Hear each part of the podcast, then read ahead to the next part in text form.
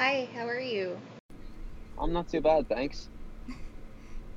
I'm just I'm, I'm still sitting in my car actually because it's raining really really badly here. So, uh, thanks for doing this. I appreciate it. I'm sorry with time zones. I know they're like terrible.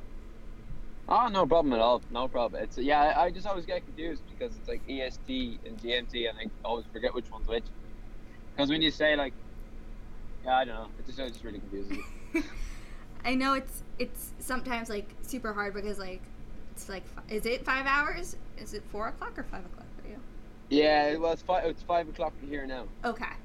Okay. Yeah, yeah. So I presume it's, it's probably 12, 12 Mhm. there midday, right? Yeah. Yeah, yeah. Good. It's always so confusing. Um, actually, the person who edits my audio lives in Spain because he that's where he's from. So it, I'm kind of Oh. getting used to it. But um, Yeah, you, you're probably sending him stuff, and it's like 8 p.m. your time, and then for him it's like, you know, it's like 1 1 a.m. the, like 1 a.m. for him. So he's he's fast asleep, and you're probably wondering like, oh, why haven't I heard back yet? Yeah, it's terrible when we're like messaging each other because then he's like, um, I was not near my phone. Like it was like I'll text him really early in the morning here, and he'll be like, guys, midday. Sorry. Yeah, yeah, I get you. Because like I'm kind of like that too. Because like a lot of my sessions and stuff I've been doing in production days with people, it's been like in America. Like if I'm working with someone, like I was working with one of the guys. He is in uh, he's in San Francisco, so that's like eight hour difference for us. So he's like ringing me at like you know 1 a.m. and for him, I suppose it's only like you know four o'clock in the day or something. He's like, hey man, I'm like, I. yeah, um, a couple of my staffers live in uh, California and Hawaii, so we're we're struggling through this pandemic Yeah, to get used hopefully, to. hopefully hopefully now, like it'll it'll all start again in the next few months or something. It'll it'll all just kind of you know come back to normal, hopefully, and everyone can finally like work face to face and all that kind of stuff. You know. That would be nice. it would be very nice, Yeah. but who knows what's happening? I know um, next semester is probably online for us, so it's it's a process. Um, yeah, it's, it's rough. It's it's. I think I think in Ireland it's not, it's not as bad at the moment. Like we're, we're we're kind of, I suppose there's a second wave of it nearly, but like we're not as, as bad as in terms of cases and stuff as we were, and our lockdown is kind of starting to kind of go back to normal a little bit. That's good. I'm from New York, so it's still Oh, really nice! bad. I was actually supposed to be in New York for the first time in March, but no, that's. I'm still scheduled to come over in September because I changed my flight, but I don't think I'm going to get the chance to come over that soon. New York is definitely something. Yeah, well, I have two friends. I, I've got two friends from from here, who, who moved to New York last year, and they were saying to me, it's you know, it's not a, it's, it's not it's not good at the moment. It's not looking that pretty. yeah, um, I'm from Staten Island, so I am part of the city, but oh, nice. yeah, no one normally knows where it is or what it is. It's I like to tell people it's a lot of trees. It's kind of like Jersey, but not. Yeah, I get you. I get you. I was actually looking forward. To, I had like I had my whole trip planned out of where I was going and stuff. I was going to go out to. I had a, s- I had a session out in Staten Island, and then I was gonna or in Jersey, and then I was gonna head out to Staten Island for the day after that. I had like I was there for like ten days, so I had each day kind of like, I don't know. You were actually going to visit Staten Island. I'm sorry. Like I don't even know anyone who would want to come here, and I'm from here.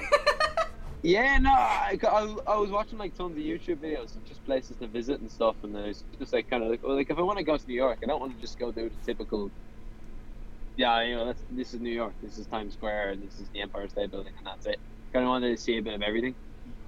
well, if you do end up coming to Staten Island, School of Rock was filmed on my campus, so that's always. Oh, nice. Yeah, yeah, that sounds cool. So um, when Jack That's Black's in the van pulling up to the big school building, that's where I had class. Oh, nice.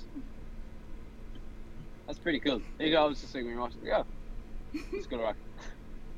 Yeah, a lot of the scenes were actually filmed um, on the island. So like even the um, Battle of the Band scene was filmed at one of the theaters, and it's pretty cool that we have that here. Yeah, it's a bit of nostalgia though, right? Every time it's kind of prestigious for people to kind of go there. Then I guess, right? Yeah, it's a. My school's a musical theater performance school and a Division One sports school, so I don't really know how they go together, but they do. Oh, okay, that's fair. Yeah, it's like it's weird in Ireland. It's like we haven't really got many music schools. We've only got one. Um, it's called BIMM, which is like the British and Irish Institute of Modern Music. So they it, it originally started in the UK, and then they introduced it here. So like we've got we've literally got like one music college in Dublin, and then we've got a different college in a place called Cork, which is down south, and that's like I think that I think that's just called the uh, University of Music, or something like that. Yeah, that's pretty interesting. Um, I actually have a question for you that kind of relating to this. Uh, was there a moment where you knew like this is what you wanted to do with your life? Um, yeah, I, th- I think like I was always into music, and I always wrote, I always like wrote songs, and I always performed and stuff. But I think I think by the time I was about fifteen or sixteen, I kind of knew I was like, okay, yeah, this is probably something I want to do professionally. But I guess in Ireland, like people have got like this weird mentality, like, well, it's not as bad now. It's not. It's not. Not the case now. But maybe when I was like fifteen or sixteen, it was like you know, the only way you could become like a musician if you're on like a, a typical like reality TV show, like Britain's Got Talent or like The X Factor or something like that. But I think I think Irish music is in like a really like cool and modern place now, especially with like thanks to Spotify and stuff, um, and obviously social media. But yeah, I think I was always I always kind of had like music was always like my plan A, and it's still is my plan A. I don't really have a plan B. I don't think I'll, I don't think I will ever have a plan B if that makes sense. I think if you have a if you have a plan B, it's kind of like you're not really like fully in plan A. If that makes sense. No, that really does make sense. Um, you did mention Spotify a little earlier. What is your opinion of streaming services like Spotify? Great. Honestly, like for me, I guess as well with Spotify is they really just throw me out into like public eye, which is great. Um, I think I have about three, four. No, is it? Well, my fourth one's out this Friday. I have my fourth single out this Friday, and like you know, they've been on play like massive playlists, like big pop playlists, and it's gotten me a lot of attention. I, I signed my first publishing deal off the back of releasing my debut single on Spotify because it was like New Music Friday and stuff like that.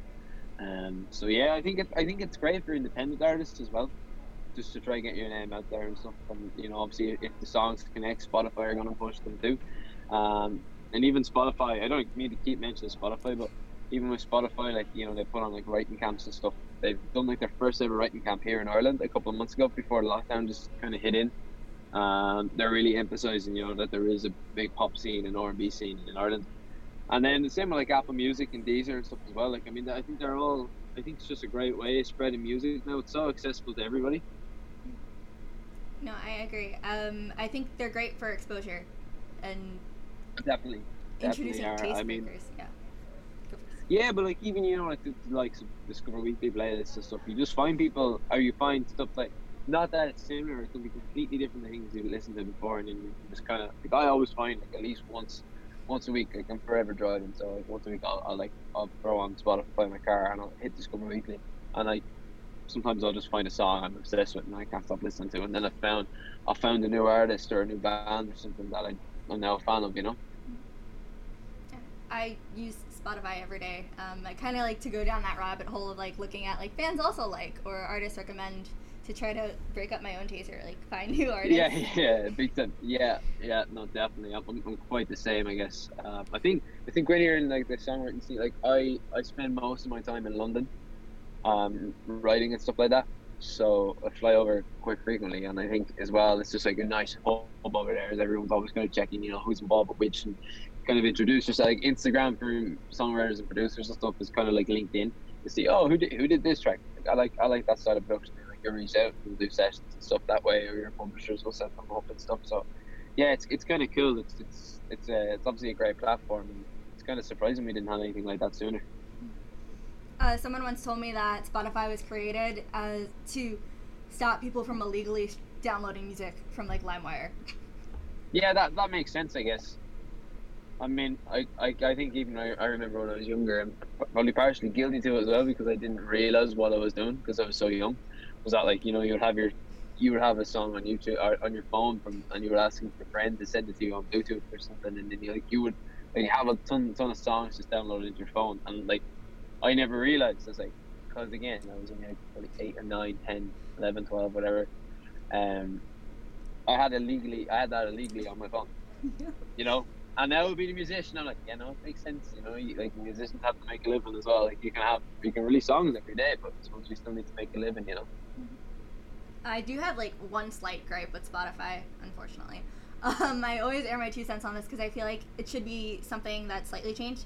I don't think like as a listener I should be seeing um, an artist's monthly listener counts. I think that should be kept for the business side of things.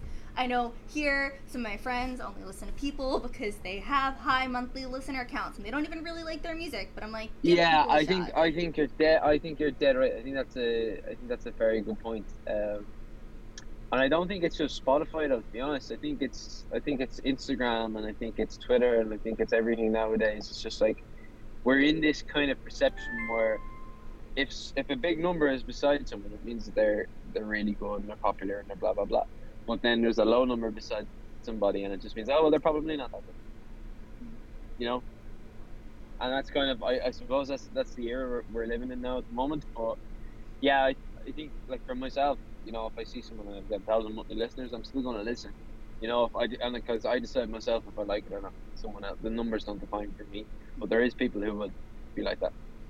Yeah, I know it's so unfortunate. As I said, like some of my friends do this all the time. And I'm like, give give other artists a chance because sometimes those artists who have like a thousand monthly listeners are some of the most different artists that I've listened to. Like I would say, experimental probably is the best word, but Yeah, definitely. But like I think that's it. like I found I remember I found this. I think they're from.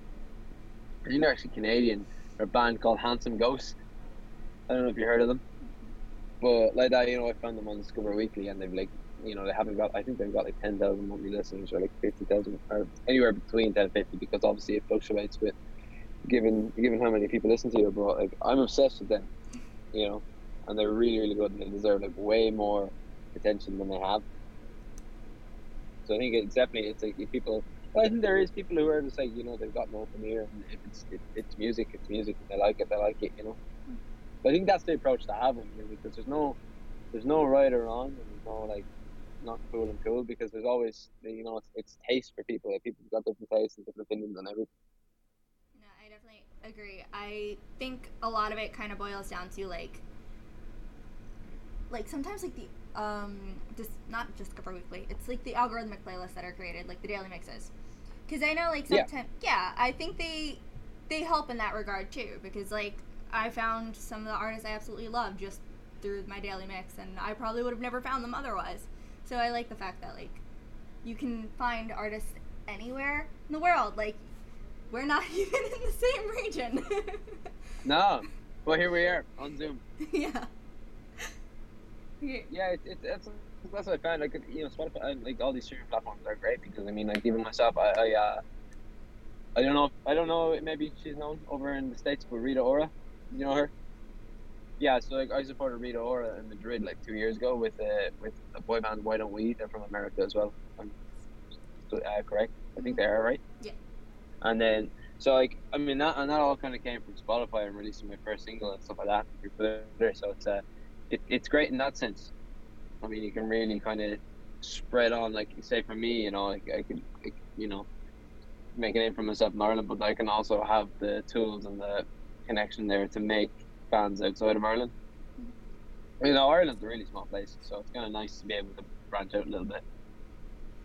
So, um, I have a question that I, lo- I I get a lot of joy from this question. Can you please describe your sound for me in three words? That's tough. Um, describe my sound in three words. Energetic. Um, this is really tough.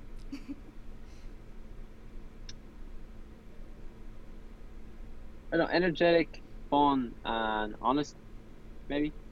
Depends on, I suppose, if it's a really pop, if it's a ballad track, they're always brutally honest. But like, I mean, if they're ballads, they're, or, I mean, pop tracks, I'm still just gonna have fun with them. But yeah, I don't know. That's a really hard question because I think, I think, I think as well. I think just being like a full time songwriter because I don't just, I don't just work for my own project and stuff. Like I'm kind of always in the writing room with different people. Is so I'm always kind of wearing different hats every day. You know that way. Yeah, I I just love the question because like I might not pick the same three words, and I love seeing how artists describe it. Yeah. themselves. So what? So what would you? So what would you say then off, off the back of like my stuff? Then because I'm intrigued. Oh no, give me two seconds. People don't ask me questions back, so I'm never prepared. Okay. I know. Yeah. That's why I had to try, try to throw a curveball in there. okay, Um, clever. Let's start with clever. Better. The lyrics are very clever, so I'll go with clever. Um, Thank you. it's not po- just poppy. Like I don't want to say poppy. That's a genre, but we'll stick that in there for now because I, yeah, we'll go with that. And Yeah, well, that's the easiest way to describe it, I guess. When someone asks me, so what you do? I'm like, I guess pop, I guess. but it's not just pop. There's like the soul component to it, so I guess soulful. Yeah, let's Yeah, let's well. I've grown up on I've grown up on like Justin Timberlake and Timbaland and stuff like that, and obviously they've got it from like Michael Jackson and stuff, and Michael Jackson's got it from kind of soul music, and so yeah, I suppose it all kind of thirty years it all kind of influences people into different parts. So yeah, I take I'll take that. what is your favorite part of a song that you've written? Favorite part of a song I've written. Um, is that lyrically or is it that just just in general? Whatever you want. Probably my next thing will be my excuse. I'm really proud of the bass riff. But I think I don't know. Maybe maybe that or like the chorus of Imagine. Not too sure. Hard to say. So the new song's coming out Friday, correct? New songs out this Friday. Yeah, be my excuse. So I think it was technically Thursday midnight, but yeah. Can you tell me the story behind the song? Yeah. So it, it kind of came from. I was I was in a session in London till like five a.m. and I had to. I, I was like staying the other side of London, and all the tubes were like finished, so I couldn't. It was I couldn't get over to my B and B that I was staying in, so I slept in the studio, and I had to go to the studio the next day. Um, and I was in like for ten a.m., so I had to walk to the other studio. I was like super super tired, and uh, we started like working on a session, and I just came up with this uh, guitar, and then I kind of had in my head uh, how to be my excuse, and the whole story kind of came about like, you know, when you're at a party and you just don't want to be there, and you can tell that like someone else doesn't want to be there too, so the two of you are kind of like, let's just get out of here and make our own fun. So that's a whole like element of the song. Is like, will you be, be my excuse? We can leave this party. I can think of a million things that I'd rather get up to. So it's kind of like it, it's a playful, it's a playful like upbeat kind of a song. The I, I suppose the lyrics are a little bit cheeky, but I was just kind of having fun with this one. You know, I wasn't taking myself too serious and stuff. And I don't know. I was kind of like in, in the in the head uh, the headspace of what would I want to listen to right now, and that was how the song came about. It just kind of fell together really quickly. I love those spur of the moment tracks. I feel like sometimes they just come together in a way where it just makes sense, and I love hearing stories like that. Yeah, there's like not much else to it, which is funny because sometimes there is. Like sometimes people have like a really long story about a song, and it's something like this one was just like literally written in probably forty minutes, which is great because sometimes you're on a session and you can be banging your head against the wall for five to six hours trying to come up with an idea. What is your favorite part of the studio process? Um, well, it's definitely not tracking instruments in here because I drive myself mad. I love it, but I drive myself mad uh, because I'm just a bit of a perfectionist. I go, no, do it again. says brutal. So do it again. Do it again. Um, and that's partially my fault. I'm just super critical of myself. But probably, I don't know. Probably getting to know when when the new sessions is getting to know people really, and uh, getting a vibe for each other and just knowing that it's all about the music. Uh, but you know, then at the same time, there's nothing better than when you finish the song and you're playing it back through like really loud speakers, the bass is kicking. so probably that part. Um, you mentioned instruments. What instruments do you play? And can you tell me how you picked that as your instrument of choice? Well, mainly I play guitar. Um, I play bass by ear, just simply because that's like kind of like playing the guitar. I guess you know I wouldn't be a pro bass player, but I just record my stuff at home um, and track bass when I need to. Uh, I play with a full band live, so the guys are probably way more experienced in their own in their own instruments than than I would be in their instruments. If that makes sense. Uh, I dabble a little bit in the keys, again by ear. So I've, I've kind of always had like just a natural ear. So I, I taught myself how to play music. Um, picked up a guitar when I was like 16, and I just kind of went from there. Uh, then yeah, and the rest of it's just been by ear. I, I would always kind of just sing melodies and then just play those melodies from from ear. So kind of, I'm not. I probably wouldn't be the best drummer in the world, but I know how to program drums in the session. So definitely not. Oh yeah, definitely wouldn't be a good drummer actually. Do you have perfect pitch? Or very good relative pitch? I think I think I do. I, I think I've. It's either perfect pitch or relative pitch because I hadn't only had this conversation before. So uh, basically, I don't have music theory because in my school and stuff, like we didn't have it. You can like there's very few schools in Ireland that it's compulsory or that's in school, so I didn't have an option to do it. So like I'm self-taught, and like I know like if you name a song, I, I can like, get the key like straight away without without like if I heard it before, I just I know the key straight away. Um, so yeah, I think I I think I have perfect pitch. Like if someone names a note, like I can sing the note and stuff. But I probably more so if it's not trained, I guess it's probably relative pitch because I I know a perfect pitch you have to train it to be like super super good because I know Charlie Puth can just pick up a tune and he's like this is E flat minor, mm, and it's just like yeah he's a wizard. He's just he's just ridiculously clever and talented though. You mentioned like in school, um, you didn't have the option to, I guess, have music in as like a program. I know where I'm from. Um, one of the things they made us do in fourth grade was you took a clapping test to see if you were musically inclined, and then they would play like different pitches to see if you can recognize if it was high, low, or middle. And it was one of the most interesting experiences that I've ever had. Nice. Yeah, well, we had none. Like, I mean, I think the only thing we had in like primary school was, you know, you would sing in the choir, um, or like you you there would always be a school choir, and that was that was because of church. Because they're not like you know uh, in Ireland like like when you're, I don't think it's the same now because religion's kind of always changing as well. But like all the primary schools were like primarily Catholic, and you would you know you would be in you'd be kind of singing like you know all all kind of Irish religious hymns and stuff like that. But that was the only thing we ever had, which was really weird. Yeah, where I'm from, we have like, I guess they're IB exams where you are. They're AP exams here. There's like AP Music Theory, where you actually like take a whole class on learning music theory to then take a placement exam in knowing music theory for college credit. Yeah, because I, I went when I went when I started in college. I studied. I only studied for like a year, um, in music, because then I kind of just, I guess, doing it kind of started to take over. So I left college. Um, music theory was a new thing, and I was like, okay. Well, it's- obviously I knew, you know, A, B, C, D, E, F, G, and then you've got your sharps, your flats in the middle, and everything like that. But then it was just like, you know, this is the Mixolydian scale, and this is the minor and major pentatonic, and this is all. I'm familiar with a few of them from just playing guitar and being self-taught, but then a lot of them it's just like, I have no clue what this is. But then I guess you just kind of, the more you do, you get it, you pick up on it. One of the things like that was always interesting to me is like you're playing the songs and like you can play it and read the music for it, but then you don't know the theory about it. So when I had to learn theory, it was like a huge, oh, this is this is why we're doing what we're doing. Yeah, but I think sometimes it can kind of take the fun out of the whole making music process. But it's it's great to know at the same time. I think I think that's the main thing with music, though. It's not to think of it as a not to think of it as a technical thing, but just kind of more like a feeling. Love that. I think Because if it sounds good and it feels good, I mean, then it's then it is good. You can't really like then someone, oh well, theoretically it doesn't work because it's this, this, this, and this. But if it does feel right, it's obviously you know, obviously serves some purpose. Speaking of how music makes you feel, um, there's a question that, again, something I find super important, and I will be super philosophical about it in two seconds. Um, what is your favorite album in your personal collection? And by personal collection, I mean you physically own it. You physically own it.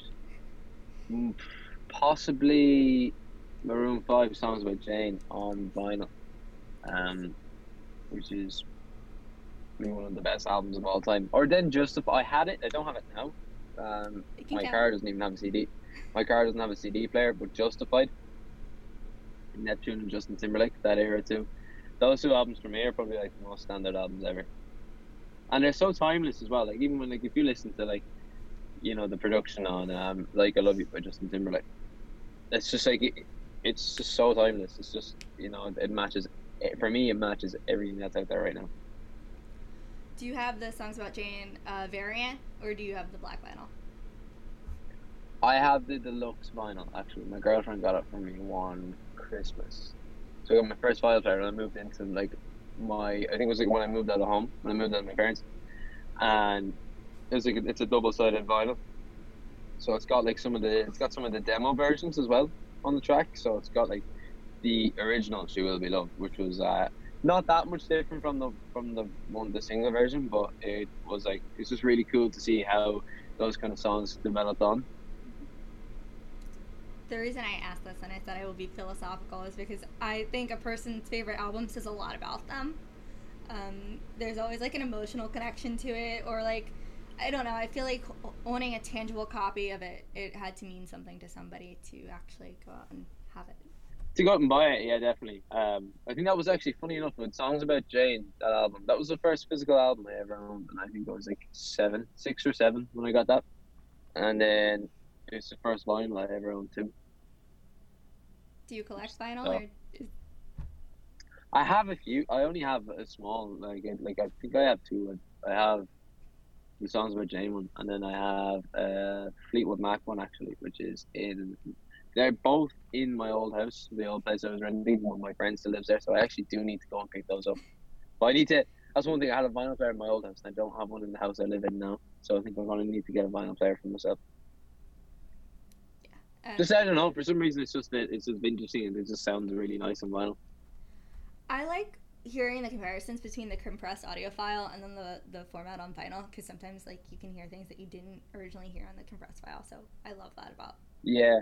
Or if you got like decent set of headphones now as well, like I mean, if you like an Audio-Technica and stuff, and you're listening, like you can just like you find things as you say that just are in tracks you didn't, you didn't even know they were in. So I'm gonna segue to my next question, which is one we ask based on a question. Well, our PR director Grace was listening to little, the Lil Peep songs that were released last year, and then Mac Miller Circles came out, and we crafted this lovely question, which is super deep. um, what is your opinion of releasing an artist's unreleased music after they've passed away? Should it be released or should it not? Um, it's a tough question. I guess. I guess it was down to if it was if it was planned to do then yes, maybe I don't know. It's, it's a difficult it's a difficult question. Um, it really depends on what the song was. Like I know for like you know Chester from Linkin Park when that song died. I'm sorry for now I couldn't be around. And then a lot of the songs had different meanings, and obviously you know it's terrible how he died he, with suicide and stuff. But it's kind of sad to think that he was sending a message to someone like with the, with that song. You know, I'm sorry for now that I couldn't be around. So obviously you know, it's kind of it maybe a little too like you know it's obviously after the after the time it's been done, but he's kind of. I don't really get what I'm trying to say here, but I think you get the gist of what I'm trying to say. Is that like a long roundabout ways? Yes and no. I don't know. It's, just a touch. For me, it's for me, it's a touch. I just think it really depends on the situation. Like if they had a plan to release the music, then yes, and if they really wanted to, and that's like their dying wish, completely. But yeah, if it's just if it's just being done for commercial purposes, then definitely not. So one of the reasons we ask this is we want to bring up the concept of artist wills are negotiating this into a contract. We know it's super morbid, but we think it's something that needs to be discussed since it's happening more uh, prominently in the industry, unfortunately. Yeah, I think I don't know. For me, anyway, I, I think I'd be happy enough, like you know, if if anything was to ever happen and music was still there and there was a fan base there that wanted to hear my music, then then of course I would definitely um I would definitely be up for just letting my music be heard and because I suppose otherwise it's just gonna for me it's just gonna sit in a Dropbox folder. You know? So that was uh, that's kind of my take on it, I guess. I know like everyone has such very different viewpoints on this. I've had people compare this to Kurt Cobain's journal I've had someone said if it's in my voice memos, never touch it. And then I had a singer of a band say, if God forbid something happens, um, don't carry on with his voice. Have somebody else sing the songs. I was like, okay, this is very interesting. Yeah, no, I think I'd be totally. I think I'd be okay with it myself. But then, but that's just that. But that's just me saying that about myself. Yeah. You know. Uh, but I mean, if, if I if, if someone wanted to take a song and you know they're, I don't know, more than welcome to take it if, if I'm not around if I'm not around to release it and they, they like it then do it So on that note, if you could change one thing about the music industry as it is today, what would it be and why? Well, right now in this moment in time, I wish the gigs were back. like I think that's the first. That's the first thing. Uh, just because I don't think I can take much more sitting around and just making music and not being able for people to listen to it. Um, on a broader scale, if I could change one thing about music and why, um, you know, I yeah, I wish I wish that people just gave, as we were saying earlier, I think people just gave it more of a chance rather than looking at the numbers to define how you know the potential of an artist or what someone's trying to say musically, because at the end of the day, it should be about music and not about social media numbers and you know what what you're doing and stuff like that. I would probably change the same thing, honestly. Um, Yeah, like you know, I do it. I do it. Like I'm into the whole social media thing because I have to. I guess you know, it's the only way in this this day and age. But I think I'd be quite like even like if I wasn't, maybe I would have an Instagram, but I think I'd be very private and stuff because like I know I spend a lot of time on social media, kind of part, partly to do my job. Um, you know, there that's such sectors that you really have to keep on top of, uh, and they're such a great tool. Well, personally, if I wasn't a musician and this wasn't my profession, I, uh, I probably wouldn't really be into it all that much. like me personally, I feel like I'm not hip. I have no idea what I'm doing, like social media wise. Yeah, like TikTok, TikTok and stuff for me, like they just they're on my phone, but they're not used. Like it's Instagram, it's Instagram, and that's it pretty much. Like I have Twitter, I use Twitter, I, I check up on it. I really just tweet on Twitter, and I like you know reply to people who reply to me and stuff like that. But I, I wouldn't really look at stuff on Twitter if that makes sense. Mhm. Facebook is just kind of at this stage, it's just like this old person's app. So I mean, I'll just I'll just like text family members on it and stuff, and maybe upload a photo, just just let them know what I'm up to. That's about it. I don't know if I'm too old. Yeah, I, I just seen I seen this morning though that apparently the US are gonna put a ban on TikTok. Oh, really? Um, this one was asked at a freshman orientation, and the question is, if you can be any item in the kitchen, what would you be and why? Maybe any item in the kitchen, what would I be and why? Um, kind funny thought, but I'm not gonna say that one. Probably, uh, probably a coffee machine. I don't know. I like coffee, like making coffee, so maybe a coffee coffee machine. So when we were asked this question as freshmen, um, you don't know anyone obviously, and you're like sitting in a little circle on an oval. This is your introduction. This is your icebreaker. Um, I told people I'd be a knife because I have a sharp wit. You'd be a knife because you're sharp. That's a good one. Thank you. I think it just gets worse every time I say it. Ah, that's not too bad. It wasn't as bad as the one I was going to say first. I've heard some really strange answers, so it's okay. Yeah, I don't know. I'm trying to think. I'm I, I'm- I'm brutal. and, Like I'm trying to think on my feet with those like kind of witty one-liners. I'm not that. I'm not that clever. yeah, I, I probably rehearsed that in my head like 10 times before I actually said it out loud at orientation, but it, it kind of stuck. Here we are. Yeah, that's a good one. For my own knowledge, what music are you currently listening to, if any? Um, what am I listening to right now? I'm to a good bit of a band called Loote. I don't know if you heard of those guys, but they're spelled L O O T E. And I'm listening to um, Charlie Puth's new single "Girlfriend" just non-stop. This question always helps me broaden my own horizons of what I should be listening to. Um, Probably listen to a good bit of Dermot Kennedy as well. I don't know if you know Dermot Kennedy. He's an Irish. He's also an Irish act. Um, okay. pretty big now. He's um, he's he was on Ellen. I think that's that's where he kind of broke a bit in America. Really, really cool artist. I feel like my own taste is very outside of. Uh, I'm like very confined to a genre, and it's um, something else. I listen to a lot of like post-hardcore bands and pop punk. Lol. And um, I did the Spotify thing where it's like, oh, uh, what have you been listening to during quarantine? And like it rates you compared to like other people living in your country. And it was like, you don't listen to happy music. And I was like, oh, good. it's like my happiest songs. Like, it was so bad. Well, it's you know, most of the happiest melodies, you listen to them lyrically, they're quite negative. Right. That's very true. It's the key to a good. It's the key to a good pop song. That is very true. Um, but I think that's like one of the best ways to have it because some days you're like listening to the melody because you want to be happy, but other times you're listening to the lyrics and it's a completely different experience with the same song. Definitely. You're yeah. You're de- you're dead right when you say that. Like personally for me, um, one of the things I've been doing over quarantine is listening to albums in full because I never used to do that until I had time. So it's been a completely different experience, like actually sitting through the album and listening to it in the track list order that the artist created it in. Yeah, I was at Mike Posner's uh, latest album. It's it's it's made to be listened to from, you know, obviously right right uh, right from the first track to the last track. It's a really nice. It's a really nice like forty five minutes to spend. I will have to check it out. My normal example for this is uh, Fandom by Waterparks. Nice, that's a good choice actually. But it's like the the Mike Posner one. I, I got a completely different meaning on it when 'cause I was I was pursuing him from like after it the beat and cut me and then. Then, then he dropped this album. It was just like a completely different thing. It was a real experience, and then obviously you know I kind of kept tabs on him then on, online and stuff. And he, he spent like a whole year like walking from coast to coast in oh. America. That's pretty interesting. Like, Yeah, he's a, he's probably one of my favorite artists at, at the moment, to be honest. he's very creative. From like the stuff I remember listening to, um, hasn't been, hasn't been on my radar in a while, but I will have to circle back and check out his new stuff. Yeah, you definitely should.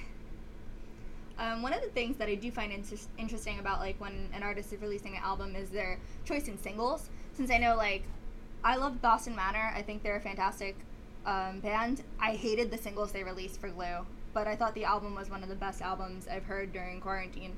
So it's always mind blowing to me to think like why did they pick the singles? Because I don't think they did the album justice, but whatever. I think sometimes that's down to a record label too, unless they're independent. But yeah, I think I think it's subjective to people. I think I my reasoning for being I, I wouldn't drop an album anytime soon because I feel like I'm still going to grow in my artist project and stuff. But I think with me, if I was to do singles, I'd probably just, I would just personally pick my favorites. And that being said, is because not not because they're someone else's favorites, but because it's my body of work. I think that's a great way to do it because like it's representing you in a way you want to be represented. Yeah, and I think as well, like you know, you're doing those things for yourself, mm-hmm. and you know you have fans that are big fans of your music, and I think that's the whole thing is being yourself is the reason why people like you or maybe follow you. Mm-hmm. Very authentic. You know what? That should have been one of my three words. Yeah. That's better than Poppy. so, um, have you been to America before? no, not yet. So this was the year I was- supposed to be going to New York, Nashville, and LA this year, and now none of that's happened because of COVID nineteen. Yeah. and and then um, I had to, so I have to postpone that now for a year. So that's going to be a bit of a nightmare. So I do have one last question for you because I don't want to keep you too long. Um, what are your goals for 2020? You can do the year or the decade because the year's kind of been canceled. Uh, 2020 probably the year to just kind of I don't know expand beyond uh, Ireland with my artist project and hopefully gear up for a fun 2021. Well, again, I really appreciate you speaking with me. Um, sorry you were like sitting in your car and it was raining really hard, but uh, thank you for chatting. It was a pleasure. No, thanks so much for having me. All right, thank you. Cheers. Enjoy Thanks, Janine. Bye. Chat to you soon. Thank you. You too. Bye bye.